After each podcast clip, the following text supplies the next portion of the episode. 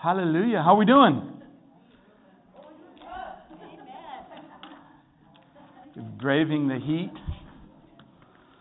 and uh, finding cool places to hang out. Praise the Lord.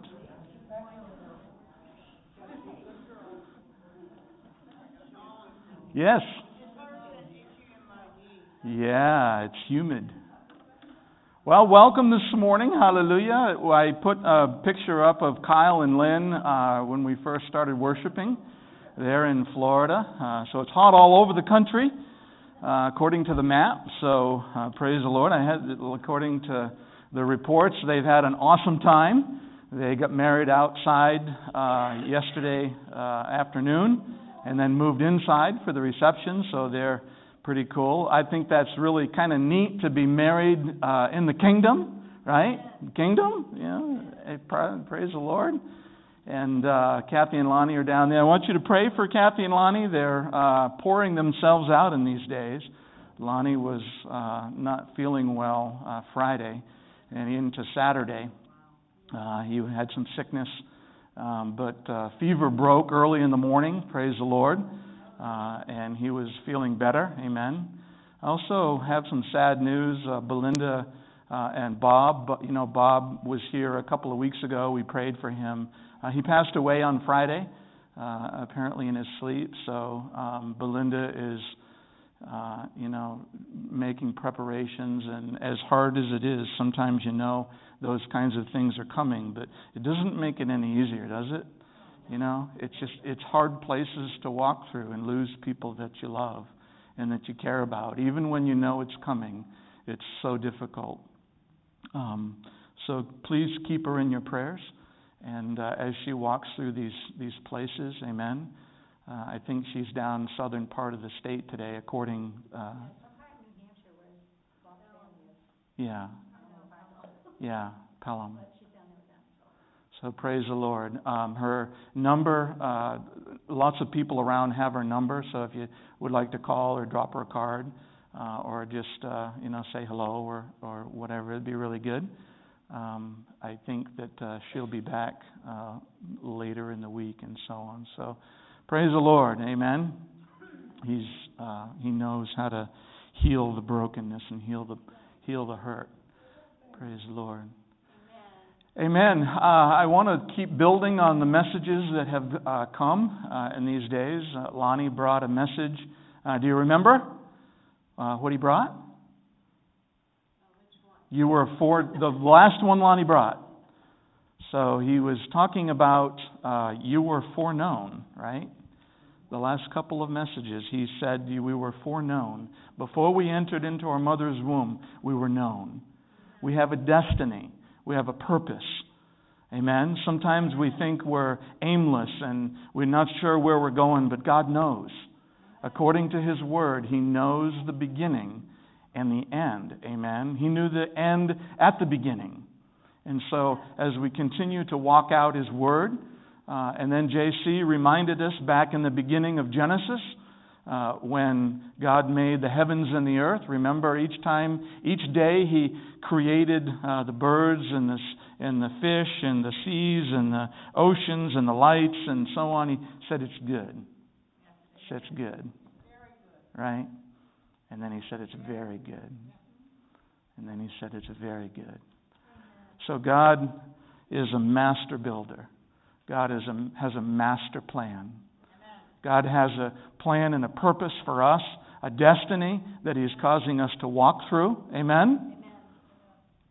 And I want to uh, I want to remind you uh, of those words because I think they're really critical and really important. You know, we're on a journey through the feasts, whether you realize that or not. We're on a journey through the feasts. And as we experience the Feast of Passover, right, unleavened bread and so on, uh, we know that the Feast of Tabernacles hasn't happened yet. But the Feast of Tabernacles is the, the dwelling, the abiding, where He comes to live presently, amen? And as we see the Word unfold this morning, I want you to just be thinking, just as God has a destiny for each one of you, a purpose, right? You're more than you've become. You might think the best days are behind you, but according to His Word, the best days are in front of you. Amen. The best days are yet to, to be your experience. And I believe that these are the days He's unfolding those things, that we would recognize them and understand what's happening, both in the world, but also in the heart, also in who we are as individuals. Transformed, made new. Wonderful. His hand. I think sometimes we get into the Christian thing and we judge ourselves. And sometimes we might get discouraged about how things are going. And we might get into the situation where we're trying to make ourselves holy. We're trying to make ourselves somehow acceptable or better people, or more uh, pleasant to be with, or more walking in faith, or more this or more that. Whatever it is, we look at the stories of Genesis where He gave us authority over the earth and the animals. He did give us authority. And J C walked us through that just a little while ago. And then we think, okay, I can do this. And then we forget. We forget. This is all according to His plan, His hand. His Word says the battle is the Lord's and He will not fail. Amen. Sometimes we think the battle's ours to struggle through and find a way through and figure out how to make the bad into a positive. And sometimes we think, Uh, next week is going to be better because I'm making these series of changes. A new place to live, got a new job, got new friends, uh, found a new person to fellowship with, whatever it is. But the battle is the Lord's. I want that to be in your thoughts this morning. The battle is the Lord's and He will not fail. Have you thought that you haven't prayed enough? Because God answers prayer, but then something else happens around you or to your family members or to your friends, and you go back to prayer all over again, and pretty soon you think, I just need to spend twenty-four hours in prayer because there's so much to see changed on this earth. Let your kingdom come, let your will be done on earth as it is in heaven. And He's placed you and I here as intercessors, as watchmen on the wall. But we're not righteous in of ourselves. It's because of what He's done. The battle is the Lord's, and He will not fail. Amen? Do you feel ill-equipped sometimes to walk through hard places where it seems that the demand on you is more than you can bear? Do you feel weak with respect to the trials and the giants that God has given us to overcome? I do. I felt in the past several months, the trials are more than I can bear. The giants are bigger than I am. When is the day going to come where the anointing and the favor of God comes in like a flood, and He arises, because, causing His enemies to scatter? When is that day? I'm so hungry for that kind of change. I am so hungry. The Word tells us that this isn't something new that we're experiencing. The children of Israel were going out into battle. They got themselves a king, remember? And Uh, the king was leading them out into battle, and they were out, and uh, there's a giant across the valley, and he's mocking the children of Israel, much like we're being mocked today. Oh, see, your faith really doesn't work. Oh, see, those things that you believed in, those scriptures, they're just words. Yeah. The boastful, arrogant voice that comes to try and convince you that He's bigger than you are. And that arrogant voice shouts out, let there be one man among you to come and fight me. And if I win, you give yourselves to us. If you win, we'll give yourselves to you. And he tries to get us to compromise. And he tries to get us to make decisions in natural places. But the battle is the Lord's. And he will not fail. Little boy comes onto the scene, being sent to the front lines to bring food and provisions to his brothers. And he looks across the valley and he says, "Who is that?" He hasn't been trained in warfare. He hasn't been trained in armor. He doesn't really know, but he has been trained in the ways of the Lord. He knew that a single stone and a single rock could take down a lion, protect the sheep. And something rose up in this little boy. Not a little boy, he's a young man. And what does he do? He goes down and he doesn't choose a spear. He doesn't choose the things of this world, right? He choose, he chooses something that's laying on the ground. The battle is the Lord's, and he'll won't, he won't fail. When David was facing the giant, he was untrained and unexperienced, but he said, and it's recorded in First Samuel seventeen, "Then all this assembly will know that the Lord does not save with sword and spear." If he was here today, he would say it doesn't save with Wall Street. It doesn't save with the Babylon thinking, the ways of the world. He doesn't save through government programs. He doesn't save through better paying jobs. He doesn't save through uh, the faith of somebody else, right? He says that all the world will know that the Lord does not save with sword and spear, for the battle is the Lord's. The battle is the Lord's. And we know how the story plays out.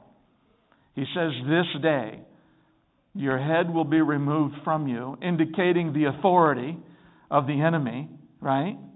Indicating the headship, the covering, the one who wants to get you to take the authority that's covering you and take on his authority.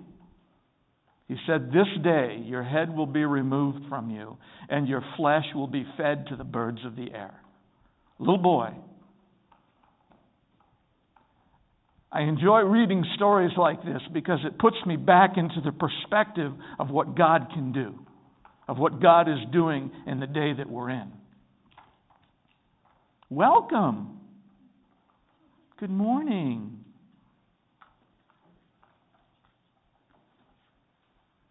I'm glad to see you this morning. It puts us back into the mindset of who God is. There isn't any giant out there that's too big or too strong. And today, we're being transformed into a people who deal with fear rightly, who deal with anxiety and the pressures of the day rightly. When things go wrong, we blame ourselves, we blame our lack of faith, we blame all the things. What might be holding you back today? Allowing Jesus to change and transform you. Perhaps you feel like your faith is weak or that you are unworthy to receive God's favor and His love or a gift. Do you feel like you're unworthy to receive love or a gift? Perhaps you struggle with anxiety or despair. Your life feels hopelessly or out of control. Jesus knows our struggles and our weakness better than we do. And that doesn't stop Him from offering us the freedom and the transformation. And I want to talk a little bit about transformation this morning. We sang about it. Transformation. What does that mean to you to be transformed? Does that mean you're going to learn how to be a better person? Does that mean you're going to read a book on deliverance and start thinking like the author thought or who wrote the book? Does that mean we're going to get a better job and, and sell our house and get a better house and there's a transformation of our homes? Does it mean transformation of the way you think? Does it mean transformation of the mind, of the heart? Jesus himself had to deal with this. One of the first miracles Jesus did, one of the first things, the miracle was hastened, brought into a period of time before its time. And I believe that the cry that is going out to heaven can hasten the destiny that God has authored before the foundations of the world. As Lonnie said, you were known before you entered your mother's womb. Those who are in Jesus have a promise that the best is yet to come. However life has been up until this moment, whatever you've experienced, hardship, broken hearts, yeah, death of people that we love, brokenness, rejection, sorrow, whatever it is, you have a promise in Jesus Christ that the best is yet to come. I want to remind you that uh, Romans twelve one says, don't copy the behavior and the customs of this world. I love the New Living Translation. That's what this is. But let God transform you into a new person by changing the way you think. Then you will know what God wants you to do, and you will know how good and pleasing and perfect His will really is for you. So we begin to see transformation doesn't happen by ob- observing the outward. It happens by experiencing it inwardly, changing the way you think. First Corinthians fifteen fifty-two says, we will be transformed. And it says we're going to be transformed, some along the way, bit by bit, but some in the twinkling of an eye, on the last trumpet. For those, it's going to be instantaneous. But God doesn't differentiate and says for some. He says all those that are in Christ will be transformed. And I submit to you today, you're being transformed. Just like when we stand in His presence, when we stand in worship, you're being transformed because you have a destiny that was authored and penned by the Father before you were born. I want to remind you uh, about wine. We said we were talking about one of the first miracles that Jesus did. He came out of the wilderness. He begins to uh, identify some of His disciples. Uh, he's in Nazareth. Nazareth is just a little bit south of Cana. Uh, Cana is just a little west of the Sea of Galilee. They're all in the same region. They're maybe fifteen to twenty miles apart, not long distances. A couple days of travel, easy travel by foot, right? So it's in a region that Jesus grew up, very familiar with. He gets invited to a wedding, right? There's a wedding going on this weekend. God gives us types and shadows that we would understand what's going on in the heavens. Gets invited to a wedding, him and his disciples.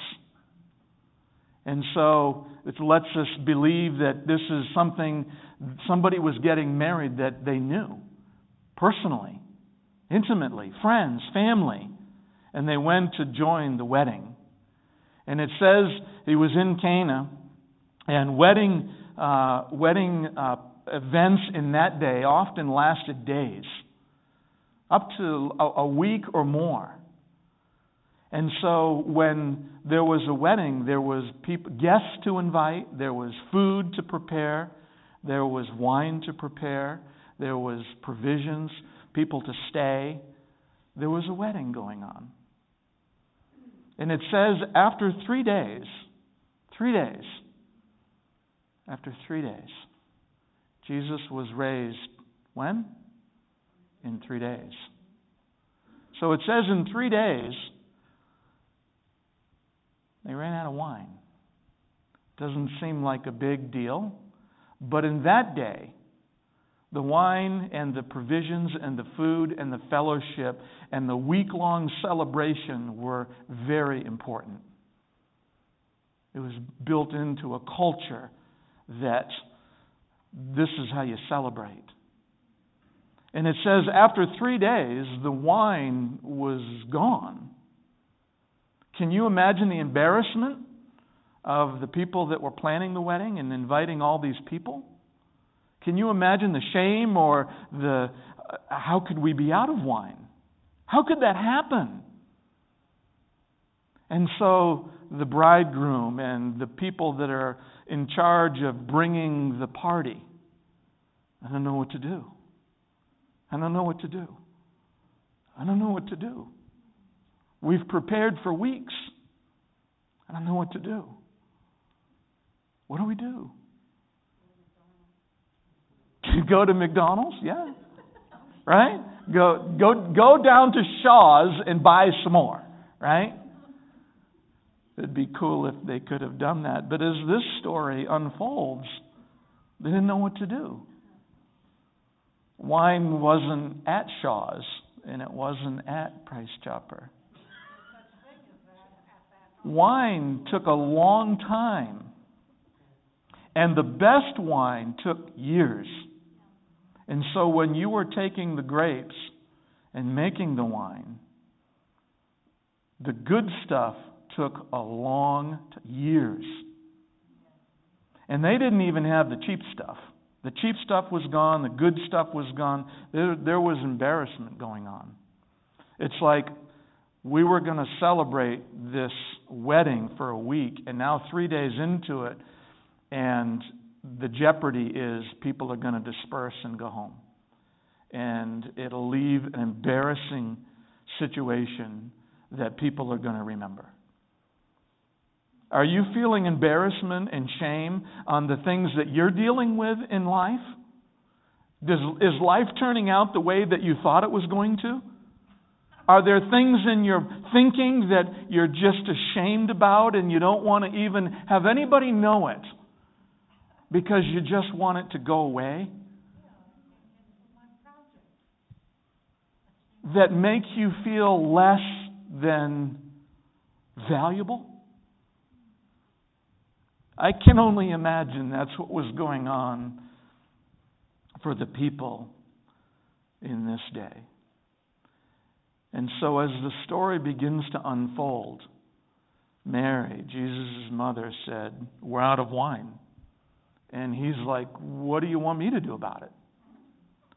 And so Jesus is, is entering a place of his ministry, very first miracle, and he says, "It's not my time yet. It's not my time." He says, "I don't know what you want me to do. It's not my time." And he wasn't being arrogant about it. He was just saying, "I know what my Father has sent me here to do. I just came out of the wilderness. I just came out of being baptized. I just came out of the affirmation of heaven where a voice comes from heaven that said, 'This is my Son.'" Jesus knows who he is. And he says, "It's not my time." And his mother says to the servants that are there and the people that are there, "Do whatever he tells you. Do whatever he tells you. Do whatever he tells you." This is a story about the journey from Passover to Tabernacles. And as we're saved, as we put the, apply the blood over the doorposts, as we're coming out of the bondages of this world, Egypt, Babylon, it says don't follow the ways of the world. I just read that to you.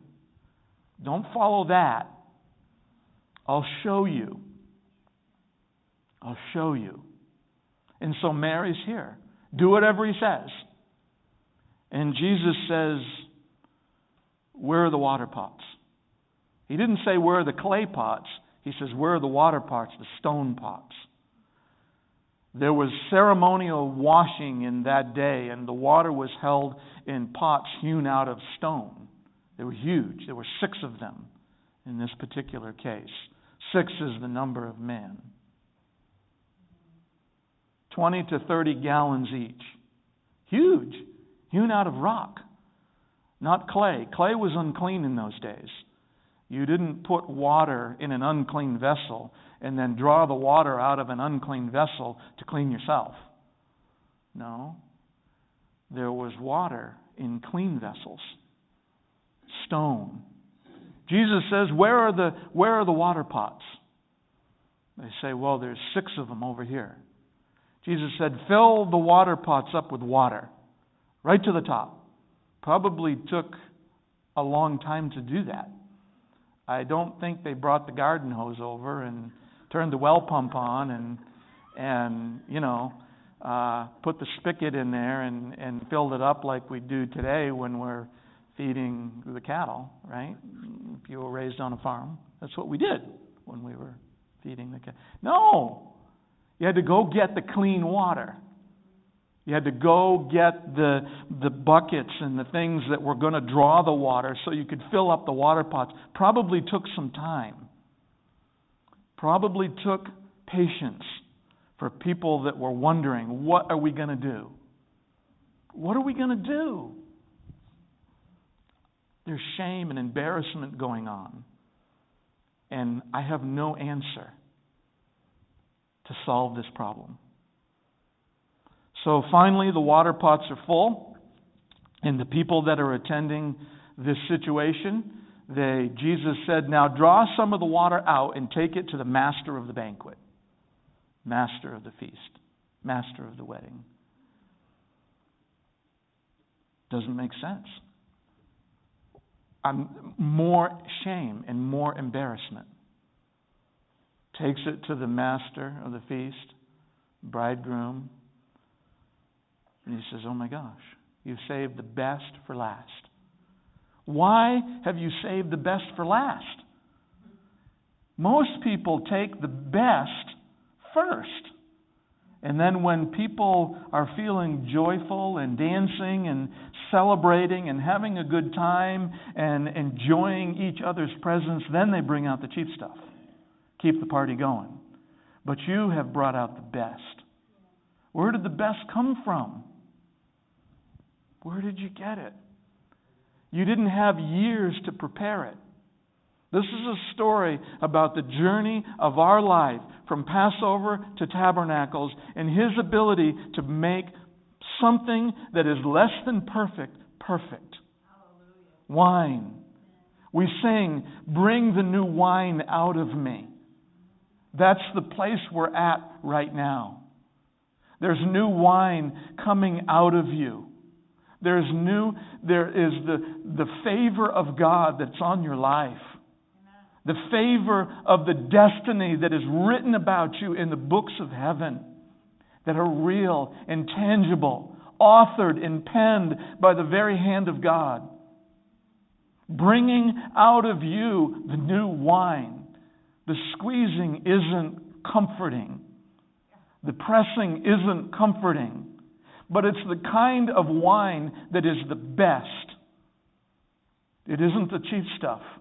It isn't the stuff that's going to bless people on some temporary thirty-second blessing. This is the real stuff that changes cultures of areas and cultures of nations and destinies of people. This story tells us that you're being prepared to be the tabernacle, to be the vessel hewn out of the stone by the master's hand. This story tells us that your destiny is not one of destruction. You're not to die in the wilderness, in the midst of the trial. It's not your destiny to be on a constant place of trial, one day after another, with no reprieve. No. God's Word tells us, you know how to give gifts to your children. You know how to give answers to your children when they need it. You've raised little children up to be adults. and you have wanted the best things for them. The Word tells us that in that experience where you are raising up your children, how much more is God wanting to give the best things that are predestined, written about, that He's held on to for the generations before us, waiting for a time to release it into a people who possess destiny. How much more is He willing to give the Holy Spirit? The Holy Spirit that He said, it's important that I go away, so the Helper comes. And He will teach you all things. Friends, the best is yet to come. And so whatever trial you're experiencing today, whatever place of discouragement or depression, I'm telling you that the Father of creation of that J C was talking about just a couple weeks ago is waiting to do a Joel two, to pour Himself out unto a people of destiny who have stood through the trials and said, I'm not going to be denied. Who have stood in the place of affliction, who have stood in the place of offense and not run, not give up, not choose to be offended instead of choosing to walk in forgiveness. Hallelujah. Not choosing to be caught in the traps of the adversary, but declaring, That's right. I will walk on. Because God created me and He said I was good. And He has formed my destiny and written about it in that Word. And it says the moment He arises, His enemies scatter. You're going to experience a scattering of your enemies. Why? Because this work that Jesus is doing in the first miracle told about who you are. It told about whom you're supposed to become, not by your own thought process and your own muscling it through to be holy, but by the miracle working power of what Jesus has already done. That's where the transformation takes place. When you continue to seek Him, you continue to read His Word, you continue to rehearse the prophecies, you continue to remind God of His Word that's over your life. The miracles are poured out. Where? Not externally. Transformed by the renewing of your mind. Transformed by the renewing of your heart. Transformed that you begin to see the kingdom of God. The kingdom of God. Jesus said, pray this way. Our Father who art in heaven, hallowed be your name. Your kingdom come on earth as it is in heaven. That's what He's speaking about. So as I begin to close this morning, if you want to read this story, it's an amazing story. It's in John chapter two. Jesus said He would complete what He started. The work that He's doing in your life, in my life, in this corporate body, in this town, in this state, the work that He started, He will surely complete. He didn't turn the water into fruity grape juice. He didn't turn it into ordinary table wine. He produced the finest wine, the finest wine that could be made in any process that man has ever done. That's what He's doing in our life. That's what He's doing. He's not interested just to get Sean to the finish line, all broken and tattered and discouraged. He's not interested just to get me there. He's going to get me there with, with triumph. He's going to get you to the finish line perfect. He's going to get you to the finish line where you can testify, He has done a work in me. He has done a work in me that is wonderful. It's the wine that's, that's the choice wine. Jesus changed the water into wine for an embarrassed wedding couple. How much more can He change us through transforming power of His Holy Spirit? John tells us that all who receive Him, Jesus, who believed in His name, He gave power to become children of God, who were born not of blood, nor of the will of the flesh, nor of the will of man, but by the very will of God. Sons, by the will and purposes of God. That's who you are. You are predestined to overcome every single trial, but not just for that. That the transforming and the renewing of your mind testifies to His power. This is something you're going to experience firsthand. You've heard stories of others in distant lands. You've heard miracles of others in previous generations. Yours is the experience of knowing of the tremendous work that He's doing in you, because He is the author and He is the finisher of your faith. So as I complete this morning, he said, being made perfect and complete, Philippians one six. Being confident of this very thing, that He who has begun a work in you will complete it until the day of Jesus Christ and His return. So He promises transformation all along the way.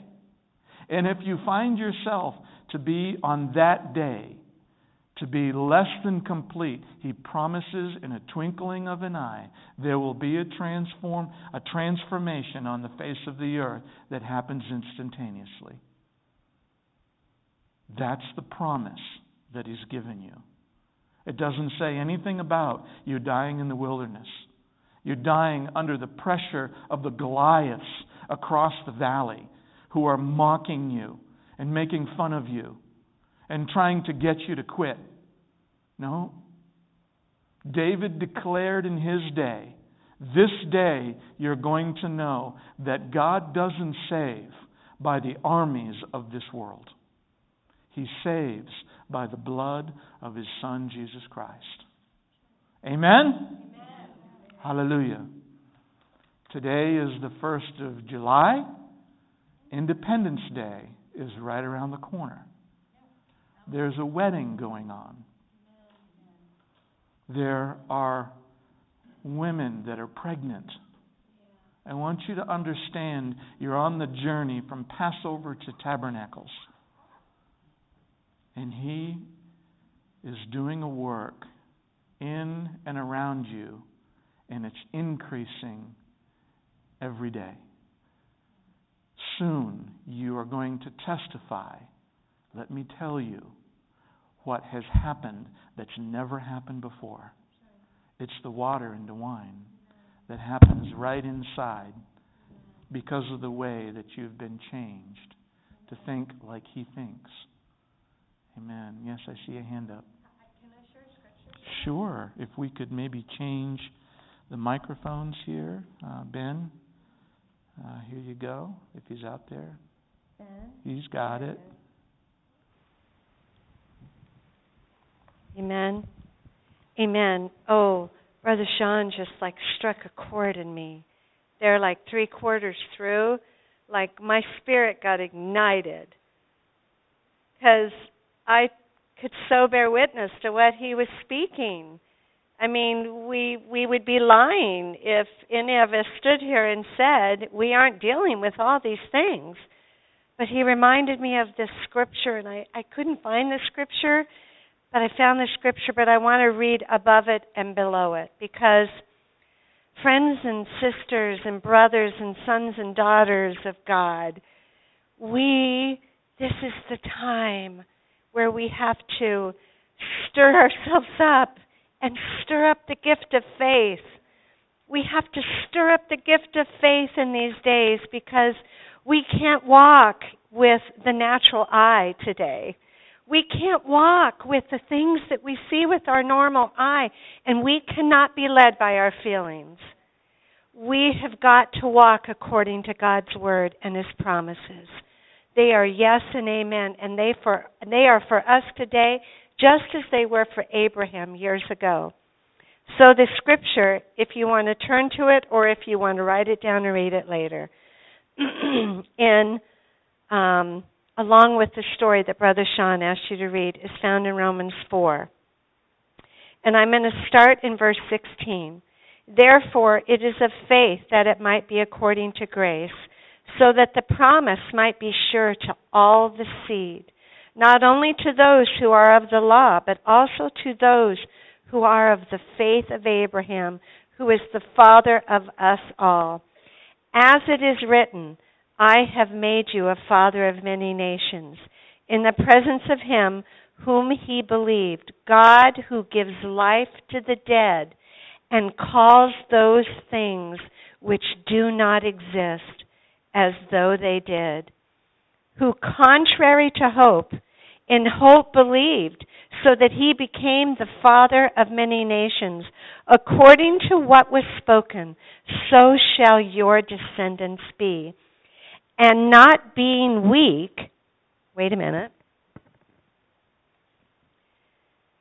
and not being weak in faith, he did not consider his own body already dead, since he was about a hundred years old. He was a hundred years old. And the deadness of Sarah's womb. Oh my goodness, she was an old woman. They'd been waiting for this promise. We've been waiting for these promises that God gave us so many years ago. All the prophetic words, our prophetic destiny. He did not waver at the promise of God through unbelief, but was strengthened in faith. Brothers and sisters of God, be strengthened in faith today. Our God is not a liar. He is not a man that lies, but he is a God that when he speaks his word and he sends it out, it never falls to the ground and dies or becomes void, but every single word that he has spoken over you, go back to the last time you heard his voice. And you heard his promise. Go back to that place if you're walking and feeling doubtful and fearful and your unbelief is raging. Go back to the place, the last place you heard his voice, and be fully convinced that what he has promised, he was also able to perform, and therefore it was accounted to him for righteousness. Be encouraged. Thank you, Brother Sean. I feel like one of those firecrackers ignited in my spirit today. Amen? Amen. Amen.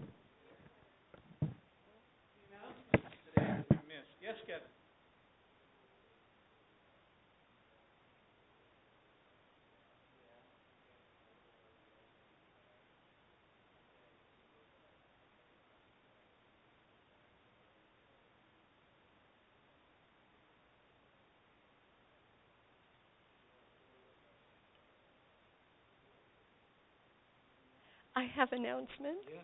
Yes. Yesterday was Chelsea's birthday, and we need Ooh. to sing happy birthday. Yay. Woo.